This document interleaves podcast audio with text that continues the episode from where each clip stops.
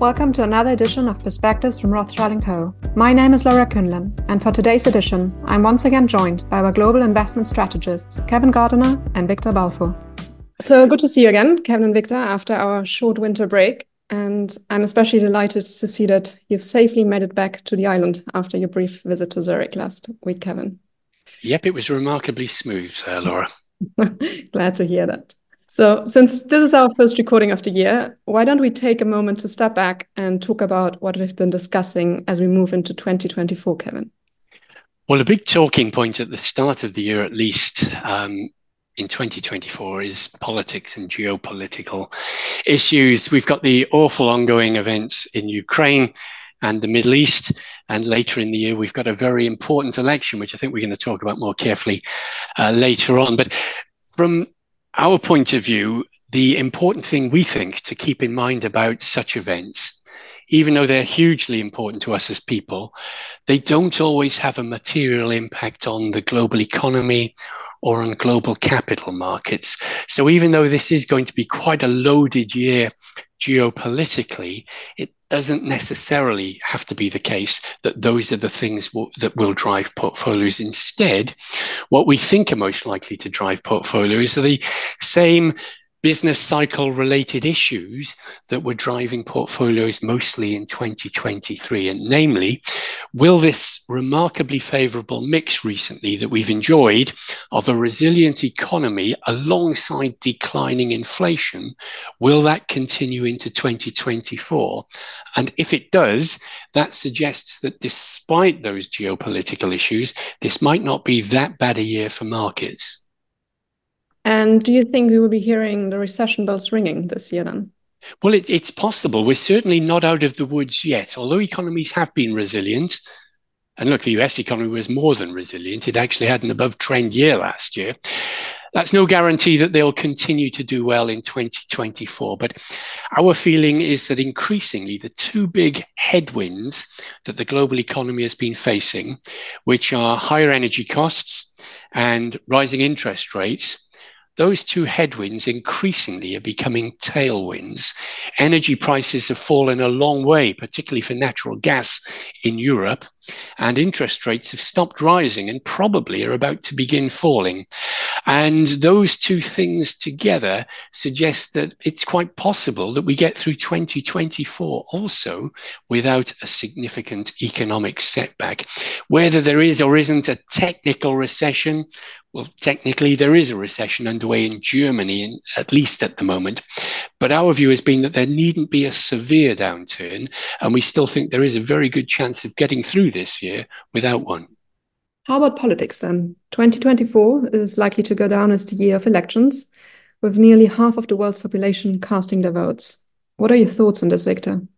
Yes, you're right. I mean, from what I've read, anywhere between two and three billion people are heading to the polls this year, which I think is, is a record. Um, of course, you know, we had Taiwan a couple of weeks ago, and ahead we've got Pakistan, Indonesia, India, European parliamentary elections um, in, in, in around May time, and of course, towards the end of the year, we've got an election in the UK. But most important of all, we've got the US presidential election on the um, on the fifth of November. Now, just a few comments on this. Trump clearly has a lot of momentum. Um, he's invariably going to win his party's nomination in the primaries. Um, he is ahead in the national polls uh, when he's pitted against Biden, um, who obviously on the other side is, is pretty unpopular. In fact more unpopular than than Trump was during his first term. Um, however, we've still got ten months to go, and this is far from a foregone conclusion. Um, the polls are within a margin of error at the moment, and as we know, you know, a handful of states, not just the popular vote, will determine uh, determine this race. Of course, having said that, you know, there is a great deal of unease about the idea of, a, of Trump once again in the Oval Office. Um, from our side, and this, this may sound a little bit controversial, and this is certainly not an endorsement of his politics, um, but I think we can live with another four uh, four years. It will be noisier and riskier. You know, di- diplomatic relations maybe uh, may intensify, um, but what he does might not necessarily hurt business that much. Um, you know, he's going to be constrained by a divided Congress, it seems, uh, and I think the important thing for for I think for investors um, is that really the economic backdrop. You know, the direction of, of rates, uh, inflation, um, etc., all matters more than uh, than the occupant of the White House uh, in terms of what it means for markets. Talking about markets, how have they started off this year? So it's been a pretty mixed start to the year. Um, and of course, it has been a very short period. Um, but so far, stocks are up about 1%. Um, bonds are down uh, anywhere between 2 and 4%, um, depending on which market you look at. Um, elsewhere, commodities are, are, flat. All prices are up, up about a tenth, though. Uh, and in FX, the dollar does seem to be strengthening at the moment.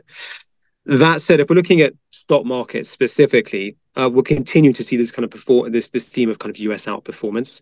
Um, our listeners, you know, may recall that we saw this broadening of the market in the final few months of the year, um, when the laggards really started to out, outperform or perform a bit better. However, really since the start of this year, we've seen a kind of return to type. Um, if we're looking at global stocks, ex the US, they are actually down modestly, uh, about one percent. Uh, and of course, looking at you know the kind of global regions and global sectors, uh, about half of them um, are are down amongst the majors since since the start of 2024. Um, overall, you know, growth stocks are outperforming, cyclicals ahead. So we're still seeing this sort of theme of the Magnificent Seven really pulling pulling ahead once again, albeit albeit there is uh, quite a bit of divergence among amongst that cohort. So I think wrapping up a kind of patchy story overall.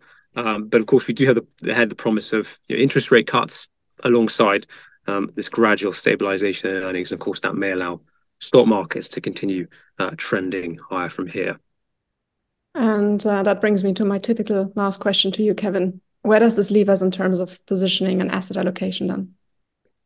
Well, if those political influences are not going to have a material impact on markets, at least for the time being, and if economic resilience alongside disinflation is going to continue, allowing interest rates to come down, then we should be pretty constructively positioned in our portfolios. And we are. We continue to favor equities over other asset classes. But for the first time in recent years, we're no longer underweight fixed income. We're now fully weighted at a neutral position in bonds because they do offer, we think, decent value now, particularly if interest rates are about to begin declining. And we would be, our least favorite asset class, I guess, would be cash or liquidity, where we would be uh, underweight. We do have ongoing discussions, obviously, at the Asset Allocation Committee, not just about the asset allocation uh, positions, but also about regional and segment positions within fixed income and within equities, for example. And there's a very active debate underway at the moment in terms of regional performance, where where we know that we've been too positive for too long on emerging Asia. We've been equally positive on the US, which has worked, but that call on Asia hasn't worked. We're anticipating uh, some ongoing discussions there through uh, the early part of this year at least. But generally, we want to stay reasonably constructively positioned in terms of client portfolios. So there's the saying, as January goes, so goes the year. So let's find out if that holds water in our next recording. Thanks very much to the both of you. Okay, thanks, Laura. If you want to find out more about the topics discussed in this episode, please go on www.rothschildandco.com forward slash insights. Thank you for listening. Please note, this audio content is produced by Rothschild & Co. for information purposes only, and any reliance on the information provided in it is done at your own risk. This content should only be used or reproduced with the express written permission of Rothschild & Co. The podcast is not provided as a solicitation, recommendation, or invitation to buy or sell any security, fund, or any other banking or investment product. Nothing in this podcast constitutes advice of any sort, and no responsibility is accepted in relation to the fairness or accuracy of it. The value of investments and the income from them can go down as well as up and you may not recover the amount of your original investment. Past performance should not be taken as a guide to future performance.